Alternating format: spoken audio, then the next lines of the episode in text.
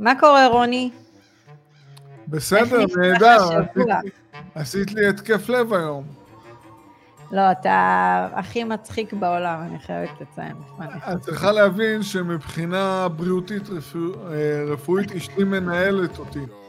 אז היא רושמת ביומן כל מיני ביקורים אצל רופאים, בדיקות שאני צריך לעשות. אני מתעורר בבוקר, אני רואה בדיקת אקולב, אמרתי מה, שלחו אותי לבדיקת אקולב תקופתית, אין לי מושג. אני שואל אותך, היא אומרת לי לא, זה לא אני רשמתי. מזל שכשאני רושמת רופא נשים, אתה לא הולך לרופא נשים שלי. יאללה, נתחיל? כן. יאללה, יש פרק סופר מעניין, אז פתיח ונתחיל.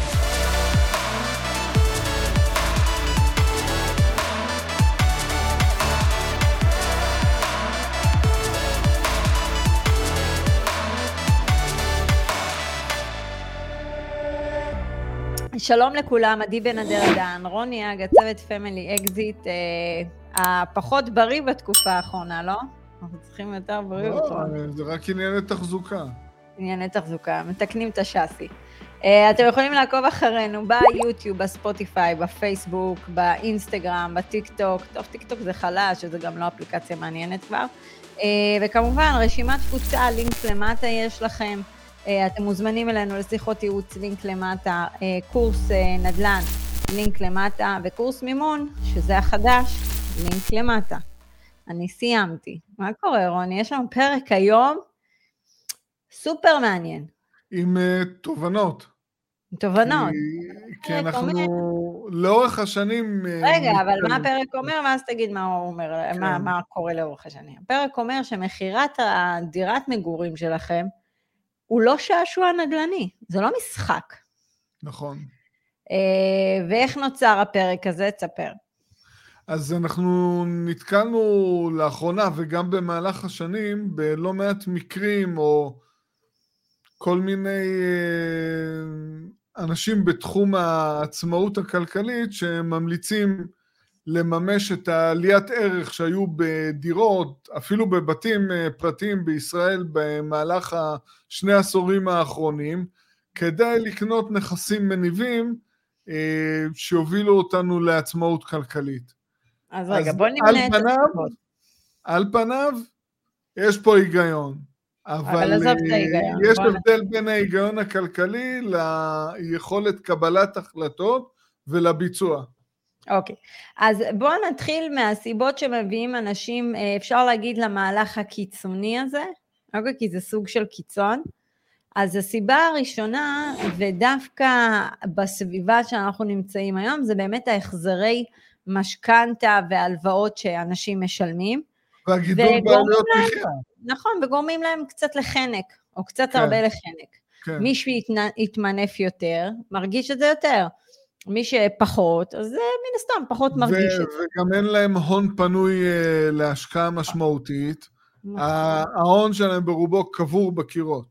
רגע, עכשיו, הסיבה השנייה, שהיא לדעתי הסיבה שממנה הם בכלל חושבים על הרעיון הזה, אפשר להגיד, זה הם רוצים מאוד, הם חשופים לכל מיני סיפורים ברשת. לא חסר, באמת.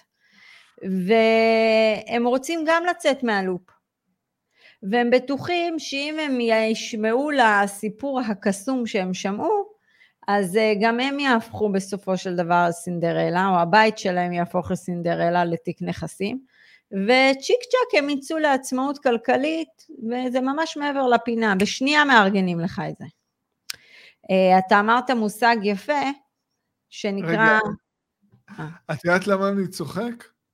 כי הדור הזה זה דור האקסל, זאת אומרת, הם רואים את הדברים על הנייר, הם לא מבינים את המשמעות של לעשות מהלך כזה מבחינת קבלת החלטות, מבחינה מנטלית, באקסל אי אפשר לראות את זה, באקסל זה יכול לעבוד פנטסטי וגם במציאות. בסדר, אבל אפשר להראות יופי של אקסל, מה הבעיה? באקסל זה יכול לעבוד פנטסטי, אבל זה לא אקסל. ואז אמרת, שיש לזה איזשהו מושג, קראת לזה טינדר נדלני. טינדר נדלני, כי היום נחשפים להרבה אסטרטגיות השקעה. מי שלא בא מתחום הנדלן, הוא לא מקצועי ומנוסה בתחום הזה, הוא לא יודע להבדיל בין האסטרטגיות, הוא לא מבין את המהות של האסטרטגיות, והם נפגשים עם כל מיני אנשי נדלן, ואז הם פשוט מתבלבלים. כל אחד אומר דבר שונה, זה הגיוני, אבל אז מתחיל הפומו, fear of missing. אז זהו, שהם רוצים, הם מפחדים להפסיד את כל האסטרטגיות הטובות. 12% פה, 10% פה, 15% פה, 20% פה, 9%, מה? רוצה גם. אני מדברת על הצעות שפרסמו... יניב, תעשה ביפ, לא מה שרוני אמר. אנחנו לא רוצים תביעת דיבה. למה תביעת דיבה? פרסמו את הצעות שלהם. בסדר, לא משנה, עזוב. אז זה סיבה שנייה, זה באמת כאילו התחושה הזאת של החשיפה, וגם אני רוצה. יש את השחיקה הזאת ממה שקורה בעולם שלנו, אפשר להגיד. אבל אני חושב שמה שהכי צד את העיניים שלהם, זה הצועה הנוצצת והאסל פרי. פסיבי, מישהו אחר יעשה לכם את זה. זה חלומי. נכון. הסיבה השלישית, זה... תראה, אני לא יודעת אם זה מספיק סיבה חזקה, בסדר? אבל ניתן אותה, כי שמענו אותה בכמה פעמים האחרונות שנפגשנו לזומים, אז זה החוסר ודאות הפוליטי והחשש מפני העתיד. מה שקורה פה במדינה הוא לא טוב. לא נראה טוב לשני הצדדים. זאת אומרת, גם יש פה את המלכוד הפוליטי, גם יש פה, אוקיי, נניח לבחירות, מה יהיה בבחירות, הכל פה, זה לא משנה איך תסובב. הדמוגרפיה, הביטחוני, הכל, יש תחושה לא נעימה, ויש חלק מהאוכלוסייה, שאומרים, רגע, אנחנו רוצים קצת להוציא חלק מההון שלנו, לא הכל תקוע בבית אחד, בעיר אחת. אז גם את זה שמענו. עכשיו, כן. אנחנו מנינו את שלושת הסיבות שלדעתנו העיקריות, בזה שבכלל הרעיון הזה נשתל ומתבחבש לו פה עם הזוג, וכדי לעשות מהלך אז כזה, גם זוג צריך להסכים על זה. זה גם חלק בלתי נפרד. כן, זה מאוד קשה. אני אישית חושבת שהסיבה היחידה למהלך שכזה, אפשר להגיד שניים, זה באמת מהמקום שזוג כבר מרגיש את החרב פיפיות הכלכלי על הצוואר שלו, וכבר לא יכול. זאת אומרת, זהו. ואז כאילו באמת... אם הוא נכנס בגירעון חופשי, ולוקח הלאות לסגור את הגירעון הזה, המשפחה טובעת. אבל תסכים איתי שמפה, קודם כל זוג שאין לו ניסיון, קודם כל כן יכול ללכת למחירה, יכול ללכת כמה שנים לסחירות, ומצד שני הוא יכול להוריד את רמת המגורים שלו, אוקיי? לצמצם דיור. אוקיי. עכשיו... רגע, לא רק לצמצם דיור, הוא יכול גם ללכת לאופציה של דירה להשקעה, שתממן לפחות חלק מעלויות הסחירות. בסדר, זה מאוד תלוי. הסיבה השנייה לדעתי שצריכה להוביל אותנו את זה, אבל זה רק שיש לי ניסיון עם השקעות נדל"ן, שזה ניסיון של מספר שנים, זה יציאה לחופש אמיתי. זאת אומרת שהמהלך הזה, הוא בוודאות יוביל אותי למספרים שאני רוצה. זה המהלך של השחמט.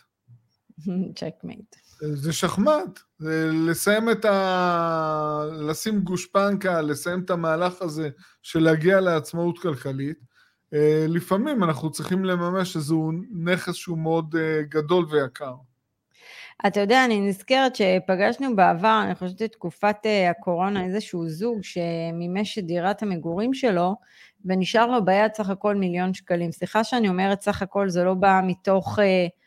חלילה התנסות או משהו כזה, אבל אתם צריכים להבין, גם 1,000,000 שקל, אולי לאנשים זה נשמע מאוד גבוה, אבל זה לא קונה הרבה היום. עדיין, צריך פה משכנתה גבוהה.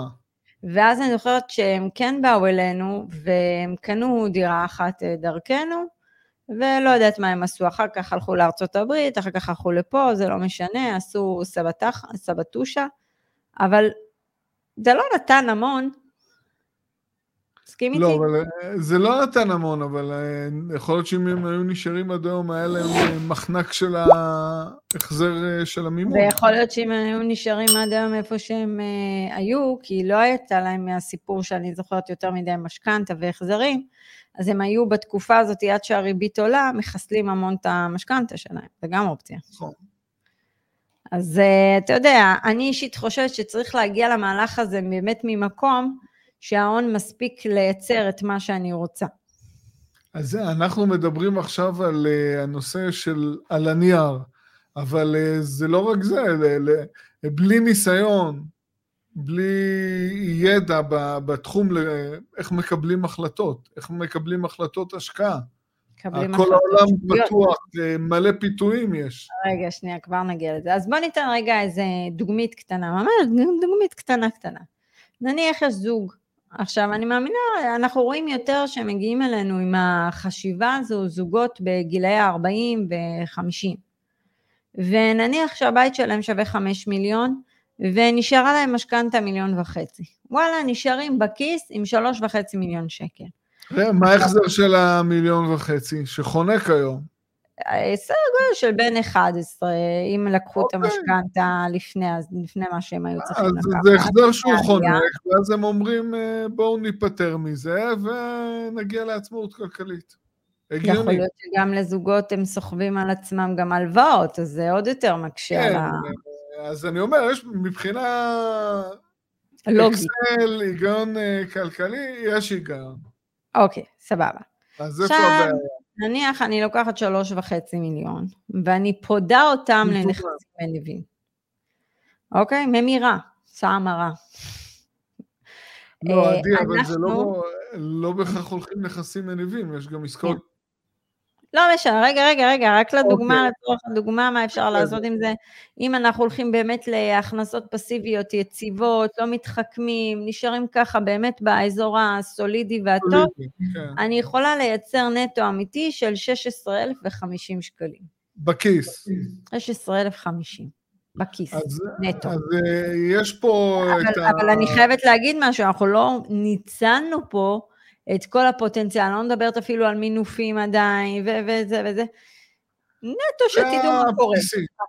רגע, נניח זוג, מרוויח 25,000 שקל, מחר את הדירה, החזיר חובות, הכל בזה, ועכשיו הוא כבר מרוויח עוד 16,000 שקל למשק הבית, אז הזוג כבר בהכנסות של 41,000 שקל, שזה ממש גבוה ויפה, אבל המהלך הזה, רוני, לאו דווקא מוביל אותי ליעד הפיננסי שאני צריכה. כי זה לא מספיק. אני לא חושבת ש16,000 שקל היום זה מספיק. לא, זה לא מספיק, כי הם בעצם ויתרו פה על דירת מגורים, אז הם צריכים לשכור דירה ברמה של 8 או 9,000 שקל. שקל, כן. אז לדעתי הם צריכים פה לייצר הכנסה של 30,000 שקלים. זאת אומרת, להמשיך את המהלך הזה. ותסכים איתי שזה משהו שלוקח זמן, ולא בין רגע. לעשות את זה בצורה נכונה, עם פיזור על מספר שווקים, זה לוקח זמן. עכשיו בוא נגיד את היתרונות בסיטואציה שהם עשו. אז שוב, אנחנו מדברים על סיטואציות, כן. כן. קודם כל זה מוריד מהסטרס הכלכלי, אתה מסכים איתי?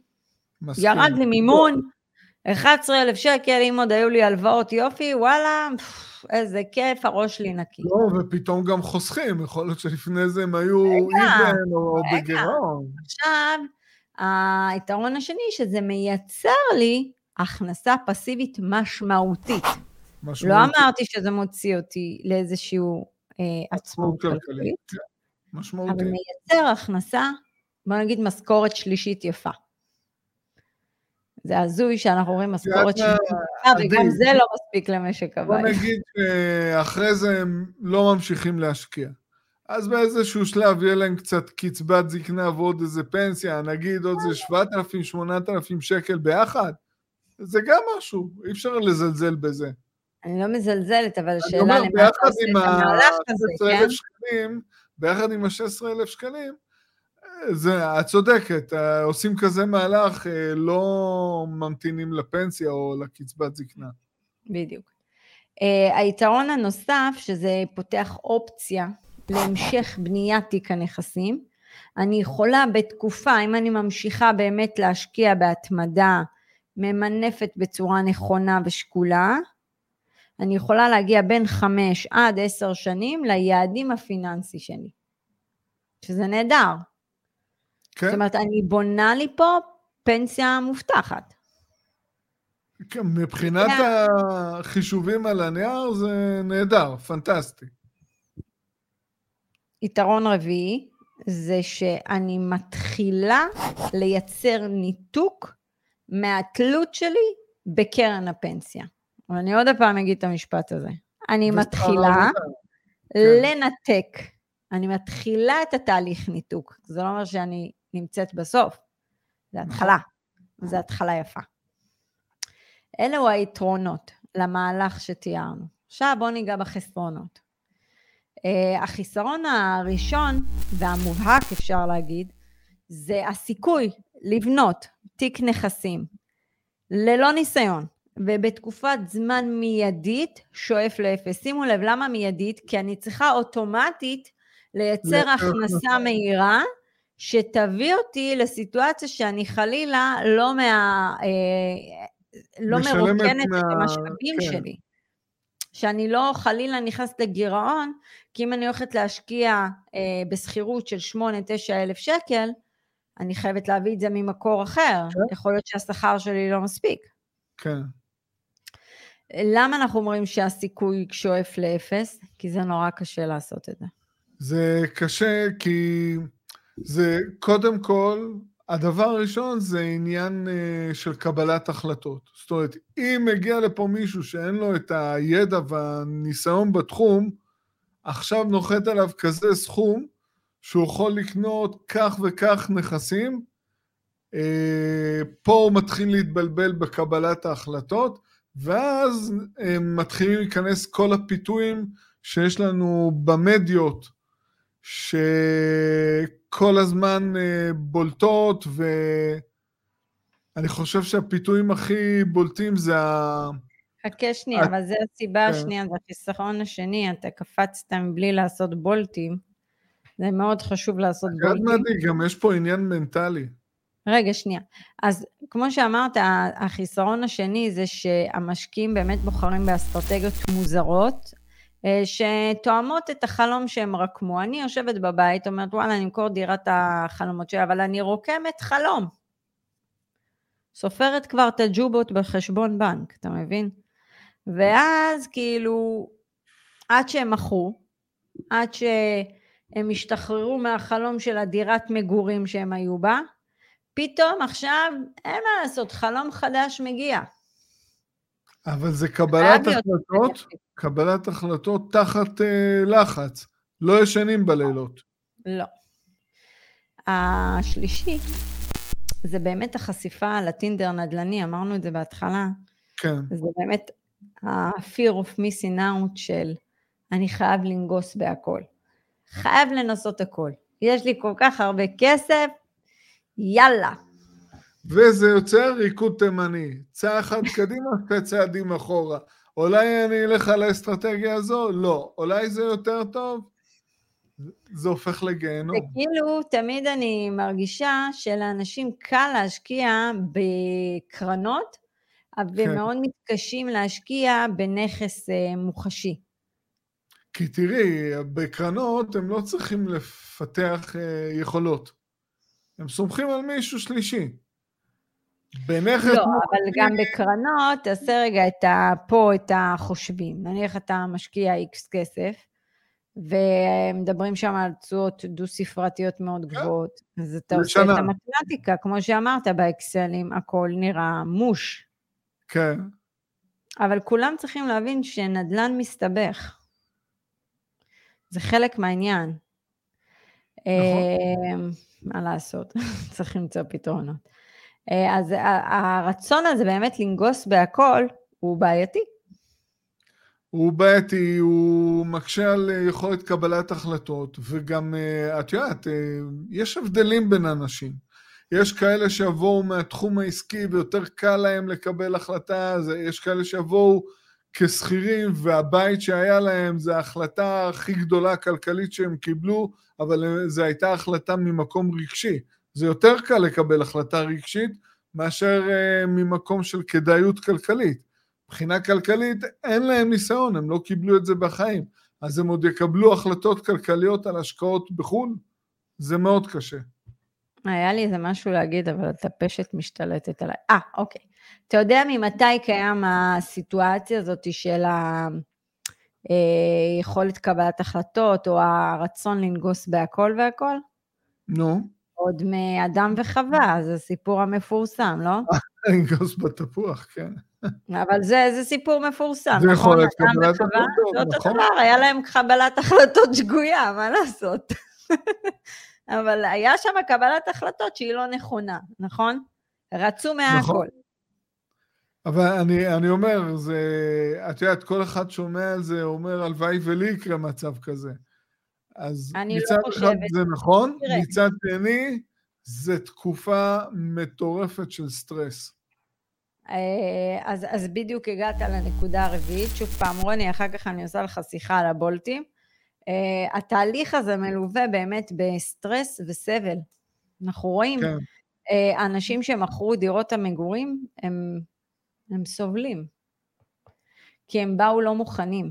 אתה יודע, זה כמו בגרות, אתה תבוא לא מוכן. אז תראי, אני עשיתי מהלך כזה, אשתי מאוד סבלה. היא פשוט סבלה, זה הגיע לרמה של חרדה, ואצלי זה היה אחת התקופות הכי יפות בחיים. זה היה אהבה ממבט ראשון. אני פשוט, לא היה לי איזשהו ספק מבחינת קבלת החלטות, זה פשוט הלכתי וטקטקתי את הדברים, וזה היה חלום. זה כיף. מה אני אגיד לך, רוני, זה, אתה יודע, באמת, אנחנו לא שומעים מקרה אחד כזה, כאילו, אנחנו מגיעים אלינו לא מעט אנשים שזה כרגע הסיטואציה שלהם. ולכולם, מה אנחנו ממליצים, רוני? אנחנו ממליצים... תעצרו רגע, אם אתם יכולים לגייס הון, כולל מימון סביר, לקנות נכס ראשון, לחוות את העניין הזה של השקעה, התחושה של בעלות על נכס להשקעה, נכס מניב, ובכלל זה בחול, לעבוד מול חברות ניהול, להתחיל להתמקצע בזה. לפני שאתם רצים ומוכרים את הדירת מגורים. אז אני מצטרפת לדברים שלך, זה באמת משהו שאנחנו בונים איתו. שוב, אני אומרת, יש לפעמים מצבים שאין ברירה, אבל זה מצבים שאתה בא ואתה נמצא במורכבות כלכלית מאוד קשה. אבל כל עוד אתה לא נמצא בסיטואציה הזו, כן יש אופציות לעשות את התהליך בצורה מאוד מבוקרת ועדינה, אפשר להגיד, שהתהליך יהיה נעים, ולא תהליך מלחיץ והורס את הבריאות. אנחנו נתקלנו במקרים של כאלו שהקשיבו לנו, והם התחילו תהליך ורכשו מספר נכסים, והכל היה נפלא. ברגע שהגיע הכסף הגדול מהמחירה, נגמר הסיפור. התחיל הקושי והבלבול. זה בעייתי, זה עדיין גם לא אומר, זאת אומרת, בשביל לעשות מהלך כזה, צריך, כאילו באמת צריך להיות בעל אופי מסוים לדעתי. אני חושב שקודם כל צריך להבין את העוצמה של התוצאה הסופית של המהלך. זאת אומרת, להבין את העוצמה של תיק נכסים. אם יש לנו כבר תיק נכסים, והמהלך הזה זה המהלך האחרון, אני חושב שזה המהלך הכי קל. בשלב הזה. חד משמעית.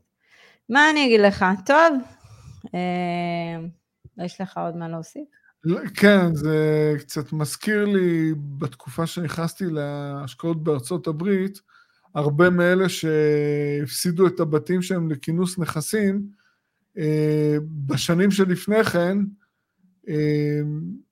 המחירים עלו שם באופן חד, יוצא דופן, והם היו הולכים כל פרק זמן מסוים, לוקחים משכנתה נוספת כנגד הבית, לחופשות, לחתונות, כאילו, הם לא, הם התייחסו לבית כאל פרה חולבת, אבל בסופו של יום זה הון מאוד גדול, ואנחנו צריכים להבין בתחום שאנחנו הולכים משקיעים בו, ולהיות בעלי יכולת קבלת החלטה שתשרת אותנו. טוב, מה אומר ומה אגיד? אין לי עוד מה להוסיף, אנחנו נוסיף שתמשיכו לעקוב אחרינו. זו תקופה מאוד מאוד מאוד מעניינת ומאתגרת, אבל תמיד מאתגר, ואני אתן לכם טיפ, כי אני פוגשת את זה גם באינסטגרם וגם ביוטיוב וגם זה וגם זה ואנשים וזה. תפסיקו לנסות לתזמן, זה לא יעבוד לכם. בעניין תזמונים, זה עניין שלא יעבוד עליכם, אולי נעשה על זה פרק. אתם מנסים לספור, לחסוך שקל היום, במקום באמת לספור את הכסף שייכנס לכם בעתיד.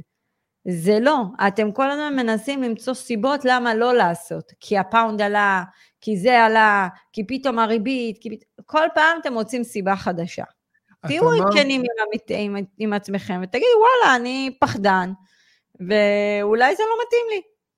את אמרת מקודם שזו תקופה מאתגרת, אז נכון. אני פועל כמשקיע גלובלי משנת 99, אני מעולם לא זוכר מתי הייתה תקופה שהיא לא מאתגרת ושקט, בעיקר כמשקיע גלובלי, כי תמיד יש משברים, תמיד יש בעיות, זה חדש שגרה, אין כזה דבר.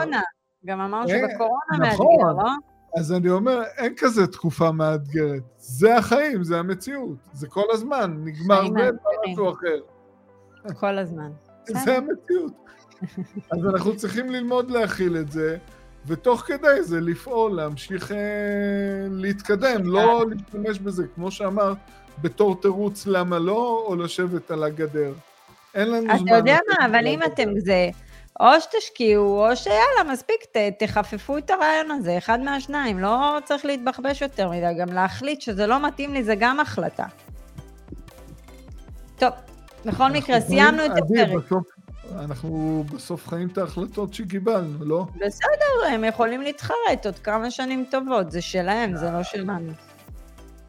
את לא יכולה להתחרט. בגיל מבוגר יותר זה כבר קשה לעשות את זה. חד משמעית מסכימה איתך. לא, אתה יודע, וגם מי שבא אלינו בגיל המבוגר, אנחנו רואים כמה קושי, וגם אנחנו עוברים איתו קשיים. כן. בגלל זה הצעירים שלנו באמת צריכים להקשיב ולעשות עם זה משהו. יאללה, חפרנו מספיק, רוני, נתראה בפרק הבא? ברור. יאללה. שיהיה סופש קסום, אנחנו כרגע באנגליה, אתם יכולים להיכנס לאינסטגרם ולראות, אבל שיהיה סופש קסום. יאללה רוני, צ'או. צ'או, ביי.